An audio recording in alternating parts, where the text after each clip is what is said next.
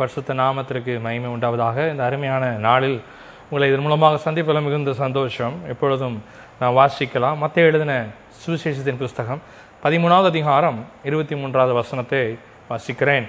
நல்ல நிலத்தில் விதைக்கப்பட்டவனோ வசனத்தை கேட்கிறவனும் உணர்கிறவுமாய் இருந்து நூறாகவும் அறுபதாகவும் முப்பதாகவும் பலன் தருவான் என்றார்.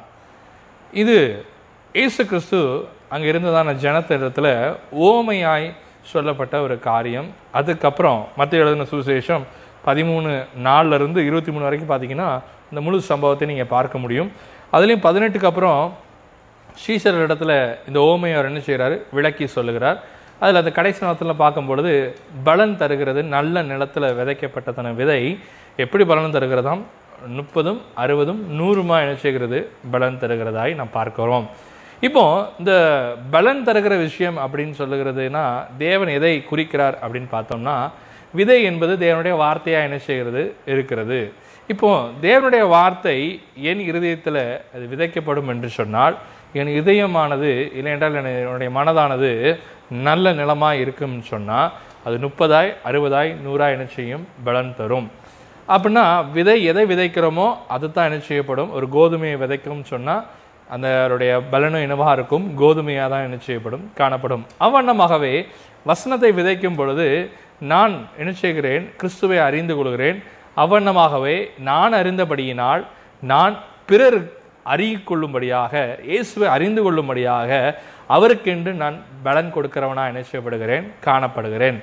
அப்போ நான் நல்ல நிலமாக இருந்தால்தான் என்னுடைய இருதயமானது நல்ல நிலத்துக்கு ஒப்பாக இருந்தால்தான் நான் குறைஞ்சபட்சம் ஒரு குறைஞ்ச அளவு என்று சொன்னால் முப்பது சதவீதமாக என்ன செய்ய முடியும்? நான் பலனை கொடுக்கதாய் காணப்படும். இப்போ இந்த முப்பது சதவீதம் இல்லையென்றால் குறைஞ்சபட்சமாவது நான் தேவனுக்கு என்று நான் பலன் கொடுக்க வேண்டும் என்று சொன்னால் இது நம்ம ரிவர்ஸ்லேருந்து நீங்கள் பார்ப்பீங்கன்னு சொன்னீங்கன்னா ஒரு நாலு வகையான நிலத்தை என் தேவநாய கர்த்தரங்க இயேசு கிறிஸ்து என்ன செய்கிறாரு? அங்கே விவரித்து சொல்லுகிறார். முதல் காரியம் காணப்படும் பொழுது அந்த விதையானது வழியோரமாக என்ன செய்யப்பட்டது? விதைக்கப்பட்டதாய் வேதம் சொல்லுகிறது. மார்க் மத்திய எழுந்த சுவிசேஷம் பதிமூணாவது அதிகாரம் பத்தொன்பதாவது வசனத்தை பார்க்கும் பொழுது ஒருவன் ராஜ்யத்தின் வசனத்தை கேட்டு உணராதிருக்கும் போது வசனத்தை கேட்டு உணராது இருக்கும் பொழுது நம்ம இருபத்தி மூணாம் வசனத்தில் பார்த்தோம் நல்ல நிலத்தில் விதைக்கப்பட்டவனும் வசனத்தை கேட்கிறவனும் உணர்கிறதுமாய் இருந்து. ரெண்டு ஸ்டெப் இருக்கு. ஒன்று வசனத்தை கேட்கணும். இன்று அநேகரால் வசனத்தை என்ன செய்ய முடியல? கேட்க முடியவில்லை. அதுதான் இன்றைக்கு வேதனையான ஒரு சம்பவமாக இந்த நாளில் காணப்படுகிறது. எல்லாராலும் தேவனுடைய வார்த்தையை முழுமையாக கேட்க முடியவில்லை. கேட்குற திறன் என்ன செஞ்சுட்டு? குறைந்து விட்டது. அதுலேயும் வசனத்தை கேட்கிற ராஜ்யத்தின் வசனத்தை கேட்கிறதான திறன் என்ன விட்டது குறைந்து விட்டது. கேட்கறது மாத்திரமல்ல சிலர் கேட்பார்கள் கேட்கறது மாத்திரமல்ல அந்த இருதயமானது உணர்வடைய வேண்டும்.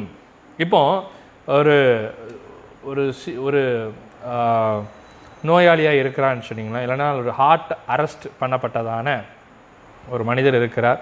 அவங்களுக்கு என்ன செய்வாங்கன்னு சொன்னால் அந்த ஹார்ட் வரும்படியாக சிபிஆர் என்று சொல்வார்னு நினைக்கிறேன். அதை என்ன செய்வார்கள்? இருதயத்தில் வைத்து உடனே பம்ப் பண்ணும்படியாக அந்த இருதயம் உணர்வடையும்படியாக என்ன செய்வார்கள்? செய்வார்கள். அப்பொழுதுதான் சரீரம் முழுதும் அவருடைய உயிர் நிச்சயம் திரும்பும். அவனமாகவே தான் வசனத்தை கேட்கறது ஒரு ஸ்டெப்பு என்று சொன்னால் அதுக்கு அடுத்தபடியாக உணர்வடைகிற இருதயமாக என்ன செய்யப்படும்? காணப்படணும். வசனம் உங்களிடத்தில் என்ன செய்யும்? பேசும். உங்கள் பாவத்தை கண்டித்து உணர்த்தும். நீ செய்கிற காரியம் சரி தவறு என்று நிச்சயம் சொல்லும். நீ நடக்க வேண்டிய பாதை கிறிஸ்துவின் பாதையாக இருக்க வேண்டும். உலகத்தின் பாதையாக இருக்கக்கூடாது. உலகத்தின் நீதியாக இருக்கக்கூடாது. உலகத்தின் பார்வையில் அது சரியாக கூட இருக்கலாம்.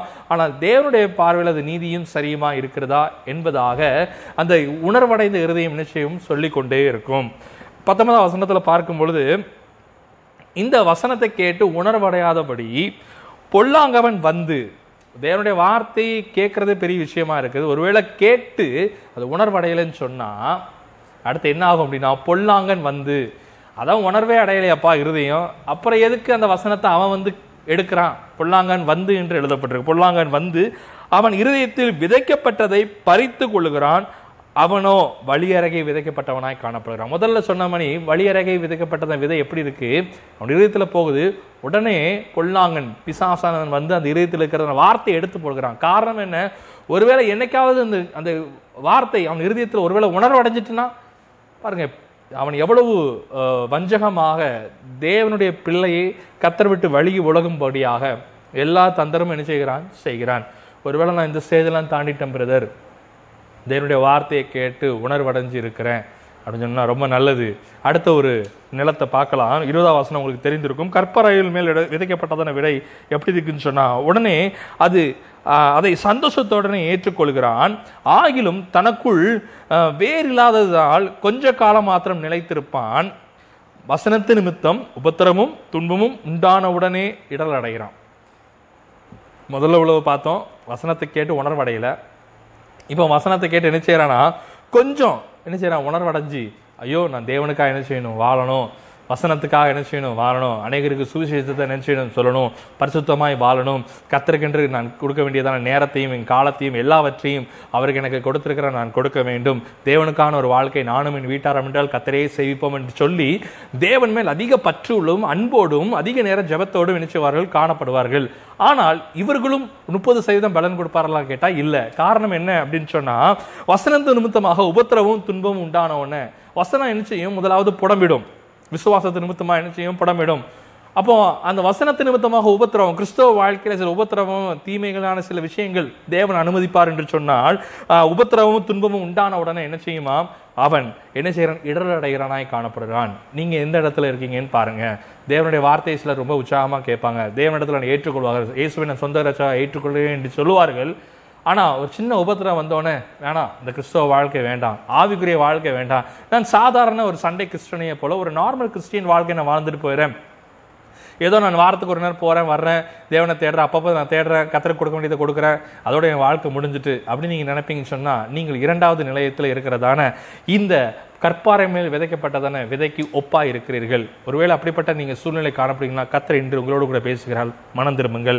அடுத்தது மூன்றாவது காரியத்தை பார்க்கிறோம். இது கிட்டத்தட்ட ஒரு நல்ல நிலம் போல தான் காணப்படுது. ஆனால் முட்களுக்கு இடையில என்ன செய்யப்படுது விதைக்கப்பட்ட வசனத்துக்கு கேட்கிறவன் எப்படி இருக்கான்னு சொன்னா உலக கவலையும் ஐஸ்வர்யத்தின் மயக்கமும் வசனத்தை நெருக்கி போடுகிறதுனால் அவன் பலனற்று போகிறான். இவனுக்கு பாருங்க இவன் வளர அடைகிறான். இந்த இந்த இடத்துல விதைக்கப்பட்டவன் வசனத்தில் பலன் அடைகிறான் தேவனுக்கா சில விஷயங்கள்ல அந்த உபத்திரவத்தெல்லாம் தாண்டி என்ன செஞ்சுட்டான்? அவன் வந்துட்டான். ஆனா உபத்திரத்தை தாண்டி அடுத்த ஸ்டேஜுக்கு போகும் பொழுது சில நேரம் என்ன ஆகுதுன்னா ஒரு சின்ன இலைப்பாறுதலை கத்த தருவாரு. அப்போ என்ன ஆகும் அப்படின்னு சொன்னா உலக கவலை உலகத்தில் ஒரு மனுஷனுக்கு சாதாரண இருக்கிற கவலை நாளைக்கு நான் என்ன செய்வேன்? இதுக்கு நான் எப்படி செய்ய போகிறேன் என் பிள்ளையுடைய வாழ்க்கை எப்படி இருக்கும்? இந்த கடன் பாரத்தில் இருந்து நான் எப்படி காரியம் செய்ய போகிறேன் நாளைக்கு இந்த தேவை இருக்கிறது என்னென்ன காரியம் இருக்குது? சரீரத்தில் பலவீனம் இருக்கிறது வியாதி விலகணுமே. இப்படி உலகப்பிரமான காரியத்தை ஒருவன் யோசித்து யோசித்து அது அவன் வசனத்தை என்ன செய்து? நெருக்குது. விசுவாசத்தை என்ன செய்யுது நெருக்குது. ஆகையால் என்ன செய்கிறான்? அவன் இடரல் அடைந்து போகிறான். நீங்கள் விசுவா முதல்ல வசனத்தை கேட்டீங்களா? வசனத்தை கேட்டு உணர்வடைஞ்சு பாவ மன்னிப்பு பெற்று தேவனை ஏற்றுக்கொண்டு உபத்திரவத்திலையும் கஷ்டத்திலையும் வாழ்கிறீர்களா? ரெண்டாவது நிலையை தாண்டிட்டீங்க. அதுக்கப்புறம் உலக கவலை எனக்கு வரலை அப்படின்னு சொல்லும் பொழுது தான் நீங்கள் நல்ல நிலத்திற்கு ஒப்பாயிருப்பீர்கள். பிரதர் அப்போ உலக கவலை எனக்கு இருக்கக்கூடாதா? எல்லாருக்கும் இருக்குமே. கவலை இருக்கும். அந்த கவலை உங்களை நெருக்கக்கூடாது. முட்செடி உங்கள் நிலத்திற்கு வேற அடுத்த நிலத்தில் நினைச்சலாம் இருக்கிறான். உங்கள் இதயத்தில் இருக்கக்கூடாது. உங்களை சுற்றி நெருக்கம் இருக்கலாம். உங்களை சுற்றி நிறைய பாரங்கள் கவலைகள் இருக்கலாம். ஆனால் அந்த கவலை ஒரு நாளும் வசனத்தை நெருக்கி போடாத அளவுக்கு விசுவாசத்தை நெருக்கி போடாத அளவுக்கு நாம் ரொம்ப ஜாக்கிரதையாக என்ன செய்யப்பட வேண்டும்? காணப்பட வேண்டும். அப்படி இருக்கும் பொழுது தானே கவலை என்ன கவலை வந்தாலும் சரி கத்தர் பார்த்துக்கொள்வார். பாரமான யாவையும் அது சுற்றி நிற்கிற பாவத்தை உதறி தள்ளிவிட்டு வசனம் சொல்வதே போல எனக்கு நியமித்திருக்க ஓட்டத்தில் விசுவாசத்தை துவைக்கிறது முடிக்கிறமா இருக்கிற இயேசு கிறிஸ்துவை நோக்கி எனக்கு நியமித்திருக்கிற ஓட்டத்தில் பொறுமையாய் ஓடுவேன். அப்படி சொல்லும் பொழுது தான் என் பாவத்தையும் என் துன்பத்தையும் நெருக்கி இருக்கிறத பார்க்கிற மாட்டேன். மாறாக வேதத்தில் காண்பிக்கப்பட்டதான் நீதிமான்கள். பாருங்க யோ ஏனோக்கு நோவா ஆபேல் இப்படி துவங்கி அநேக நீதிமான்கள் இருக்காங்க. இவங்கெல்லாம் இவ்வளவு சாட்சியாய் வாழ்ந்திருக்கிறார் நம்முடைய காலங்களில் எவ்வளவு பேர் வாழ்கிறார்கள்? தேவனுக்கு என்று இவ்வளவு அரிது பெரியான காரியங்களை செய்திருக்கிறார்கள். நானும் அவர்களைப் போல வாழ வேண்டும். எல்லாவற்றுக்கும் மேலாக நான் தேவனைப் போல நான் வாழ வேண்டும் நினைக்கிறேன். இதை புரிந்து கொள்ளும் மடியாக யோவான் எழுதின சுவிசேஷம் பதினைந்தாவது அதிகாரம் ஒன்று முதல் நான்கு வசனத்தில் நம்ம பார்க்கும் பொழுது முதல்ல எழுதப்பட்டிருக்கு நான் மெய்யான திராட்சை செடி என் பிதா திராட்சை தோட்டக்காரர் என்னில் கனி கொடாது இருக்கிறதான கொடி எதுவோ அதை அவர் அகற்றி போடுகிறார். பிதானவர் பார்க்குறாரு இந்த நிலத்துல விளக்கப்பட்டன பலன் ஒன்றும் கிடையாது. இதனால ஒரு பிரோஜனம் இல்லை. தூக்கி போடு அப்படின்னு சொல்கிறாரு பாருங்க கனி கொடுக்கிற கொடி எதுவோ அதை அதிக கண்களை கொடுக்கும்படியாக அதை சுத்தம் பண்ணுகிறார். ஆங்கிலத்தில் எழுதப்பட்டிருக்கு ப்ரூன் அப்படின்னு எழுதப்பட்டிருக்கு. அதை வெட்டி விட்டு அழகாக சீர் செய்து தேவையற்ற காரியங்களை எடுத்து போட்டு இன்னும் அதிக கனிகளை கொடுக்கும்படியாக. அப்போ முதலாவது ஒரு முப்பது சதவீதம் கொடுக்குது அப்படின்னு சொன்னால் இன்னும் அதிகம் கொடுக்கணும். அறுபதாவது அப்போ தேவையற்ற காரியங்கள் அப்படின்னு சொல்லி என்ன செய்கிறாரு மாற்றப்படுகிறது. நான் அவசனத்தை பார்க்கும் பொழுது என்னில் நிலைத்திருங்கள் நான் உங்களில் நிலைத்திருப்பேன். எப்படியா நூறு சதவீதத்தை கத்திருக்கின்றது பலனை கொடுக்க முடியும்னு சொன்னால் என்னில் நிலைத்திருங்கள் நான் உங்களில் என்ன நிலைத்திருப்பேன். கொடியானது திராட்சை செடியில் நிலைத்திராவிட்டால் அது தானாய் கனி கொடுக்க மாட்டாது போல நீங்களும் என்னை நிலைத்திராவிட்டால் கனி கொடுக்க மாட்டீர்கள் என்று எழுதப்பட்டிருக்கு. அப்போ ஏசு உங்களுக்குள் இருந்தால்தான் என்ன செய்ய முடியும்? கனி கொடுக்க முடியும். குறைஞ்சபட்சம் முப்பதாவது கத்தருக்கென்று பலனை கொடுக்கணும்னு சொன்னால் தேவனுக்குள்ளாக நீங்கள் வாழணும் உங்களுக்குள்ளாக அவர் என்ன செய்யணும்? வாழணும். அப்படின்னா வெறும் முப்பது தான் வருமா பிரதர்? ஆம் பிரியமானவர்களே இதை நம்ம கொஞ்சம் புரிந்து கொள்ளும்படியாக நம்ம இப்படி எடுத்துக்கலாம். முப்பது சதவீதம் என்று சொல்லும் பொழுது யார் தேவனுக்காய் வாழ்கிறார்கள்? ஃபார் கிரைஸ்ட் அது முப்பது சதவீதம். தேவனுக்காய் இந்த அறிவுரையான காரியங்கள் எப்படியாவது செஞ்சிடணும். உலக கவலை வந்தாலும் பாருங்க தூரி தூசி வீசிட்டு எந்த உபத்திரவம் எந்த நெருக்கம் வந்தாலும் அவருக்காக நான் வாழணும் அப்படின்னு சொல்லி செய்கிறவர்கள் என்ன செய்வார்கள்? முப்பது சதவீத பலனை என்ன செய்கிறார்கள்? அடைகிறார்கள். அப்போ அறுபது அப்படின்னு சொல்லும் பொழுது நம்ம எப்படி பார்க்கலாம் அப்படின்னு சொன்னால் ஒன்லி கிரைஸ்ட் இயேசுக்காக மட்டுமே என் வாழ்க்கை. எனக்கு எனக்கு வேற ஒன்றும் இல்லைப்பா. அவர் மட்டும்தான்ப்பா வாழ்க்கை. அவருக்காக தான் இந்த வாழ்க்கை வாழ்கிறேன் அவரை மட்டும்தான் வாழ் அவரை மட்டுமே முன்னாடி வச்சு இழைச்சிறேன். செயல்படுறேன். வேற எனக்கென்று ஒன்றும் இல்லை அப்படின்னு சொல்றவங்க அறுபது சதவீத பலனை நினைச்சுக்கிறார்கள். அறுபது மடங்கு பலனை நினைச்சுக்கிறார்கள் கொடுக்குறார்கள் அறுபது மடங்கு தேவனுக்காகவே முழுசம் கொடுத்தாலுமே அறுபது தான் வருதுன்னு சொல்றது நீங்க சொல்றீங்களே. இப்போ நூறு யாருக்கு தான் வரும்? தேவ தூதர்களுக்கா? அப்படின்னு கேட்டிங்கன்னா இல்லை. யார் இயேசுவை போல் வாழ்கிறார்களோ? லைக் கிரைஸ்ட் முப்பது எடுத்துக்கலாம் ஃபார் கிரைஸ்ட் அடுத்தது ஒன்லி கிரைஸ்ட் அடுத்தது லைக் கிரைஸ்ட் இது உச்சபட்சமான நிலை. தேவனை போல வாழ்கிற இயேசுவை போல வாழ்கிறது. பாருங்க ஏசு கிறிஸ்து பூமியில வெளிப்படும் பொழுது அவர் பிதாவை வெளிப்படுத்துகிறவராய் காணப்பட்டார். சீஷர்கள் இடத்துல கேட்கறாங்க எனக்கு ஒரு முறை எங்களுக்கு பிதாவை என்ன செய்யும் காமிக்கும் அப்ப இவ்வளவு நேரம் நீ அதைத்தானே பாக்குறீங்க? நான் என்னை வெளிப்படுத்தவில்லை பிதாவை நினைச்சுகிறேன் செய்கிறேன் வெளிப்படுத்துகிறேன். பவுல் சொல்லும் பொழுது பாருங்க நான் இயேசுவை பின்பற்றுகிறது போல நீங்கள் நினைச்சிங்க பின்பற்றுங்க. என்னை பின்பற்ற வேண்டாம் இயேசுவை பின்பற்றுங்க. அவரே எனக்கு மாடலா இருக்கிறாருன்னு சொல்லி அழகா என்ன காமிக்கிறதா என்ன செய்கிறது வேதம் சொல்லுகிறது. அப்போ இயேசுவை நான் பின்பற்று இயேசுவை போல நான் வாழும் பொழுது like Christ I emit Jesus என்னை யாரும் பார்க்க முடியாது. என்னை பார்க்கும் பொழுது இயேசுவை பார்க்கணும். என் நான் என்னுடைய சுயம் எல்லாம் செத்து சாம்பலாய் மாறி இனி நான் அல்ல. என்னுடைய கிறிஸ்து நினைச்சுகிறார் வாழ்கிறார். நான் சிலுவையில் அறையப்பட்டவனாய் காணப்படுகிறேன். இயேசுவோடு அறையப்பட்டவனாய் இருக்கிறேன். இனி நான் அல்ல. அவரே பிழைத்திருக்கிறார். அவரை மட்டும் நான் ப்ரொஜெக்ட் பண்ணுவேன். அவரே நான் நான் வாழ்கிறது என்னுடைய வாழ்க்கை அல்ல. அவரை நான் வெளிப்படுத்துகிற ஒரு வாழ்க்கை நான் வாழுகிறேன். அப்படின்னு வரும் பொழுது தான் பாருங்க அந்த எண்ணம் வந்துட்டுனாலே நம்முடைய சுற்றி இருக்கிற காரியங்கள் எல்லாம் மாறிடும் நம்ம பார்க்குற பார்வையே மாறிடும் நான் இயேசுவை போலவா? ஆமாங்க இயேசுவை சொல்றாரு. நீ என்னிலும் பெரிய காரியங்களை செய்வார். தகப்பனை போல சொல்றாரு பாருங்க. அதான் தகப்பன் உள்ளோம். என்னிலும் பெரிய காரியம் செய்வப்பா மகனே. நீ என்னே மாதிரி வாழு. லைக் கிரைஸ்ட் அழலுவையா பிதாவானவருக்கு பாருங்க பரலோகத்தில் நமக்கென்று ஒரு சிங்காசனத்தை அவர் அவரை அவருக்கு ஈக்குவலான ஒரு காரியத்தை நமக்கு என்ன செஞ்சிருக்கிறார் வைத்திருக்கிறார். காரணம் என்ன? நான் அவரை நான் அவரை வெளிப்படுத்துகிறவனாக இருக்கும் பொழுது அவர் என் மேல் வைத்த அன்பு நிமித்தமாக கிருபை நிமித்தமாக நான் செயல்படுகிறதான காரியத்தின் நிமித்தமாக கத்தர் எனக்கு அப்படிப்பட்ட ஒரு பொக்கிஷத்தையும் காரியத்தையும் செஞ்சிருக்கிறாரு வைத்திருக்கிறார். ஹalleluya அப்போ நல்ல நிலத்தில் வருவதற்கே இவ்வளவு காரியங்கள் தாண்ட வேண்டியது இருக்கு.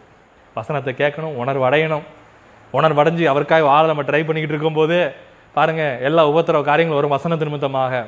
அதையும் பொறுமையோடு சகித்து ஓடி எல்லாம் முடிச்சு அதுக்கப்புறம் இந்த லௌகீக துக்கங்கள் எந்த உலக ஆசைகள் இப்படி வாழணும் அப்படி வாழணும் இந்த காரியம் அந்த காரியம் அடுத்து நாளைய குறித்து எந்த கவலையும் இல்லாதபடி கவலை சுத்தி இருக்கலாம். ஆனால் எனக்குள் இல்லை. காரணம் நான் இயேசுவுக்காக என்ன செய்கிறேன் வாழுகிறேன்.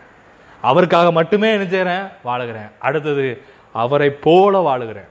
அவர் எப்படி வாழ்ந்தாலும் நான் வாழ்கிறேன் இனி நான் வேற அவர் வேற இல்லை என்னில் அவர் இருக்கிறார் அவள் நான் இருக்கிறேன். நம்ம வாஸ்தவம் பார்த்தீங்களா? யோவான் கிருஷ்ணருக்கும் பதினைஞ்சாவது அதிகாரம் நாலா வசனத்தை போல எண்ணில் நிலைத்திருங்கள் நான் உன்னிலில் நிலைத்திருக்கேன். இந்த வாரி வந்துட்டோம்னு சொன்னால் நூறு சதவீதம் பலனை நாம் தேவனுக்கென்று நாம் செய்ய போகிறோம். அப்படி என்றால் என்ன?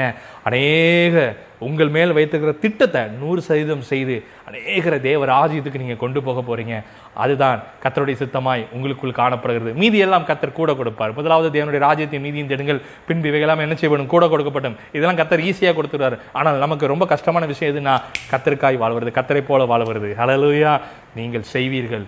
உலகத்தை இயேசுவுக்காய் நீங்கள் ஆதாயப்படுத்தப்பவர்கள் கத்தர் உங்களுக்கு பலனையும் கிருபையும் கொடுப்பாராக. கத்தர் உங்களை ஆசிரிப்பாராக ஆமேன்.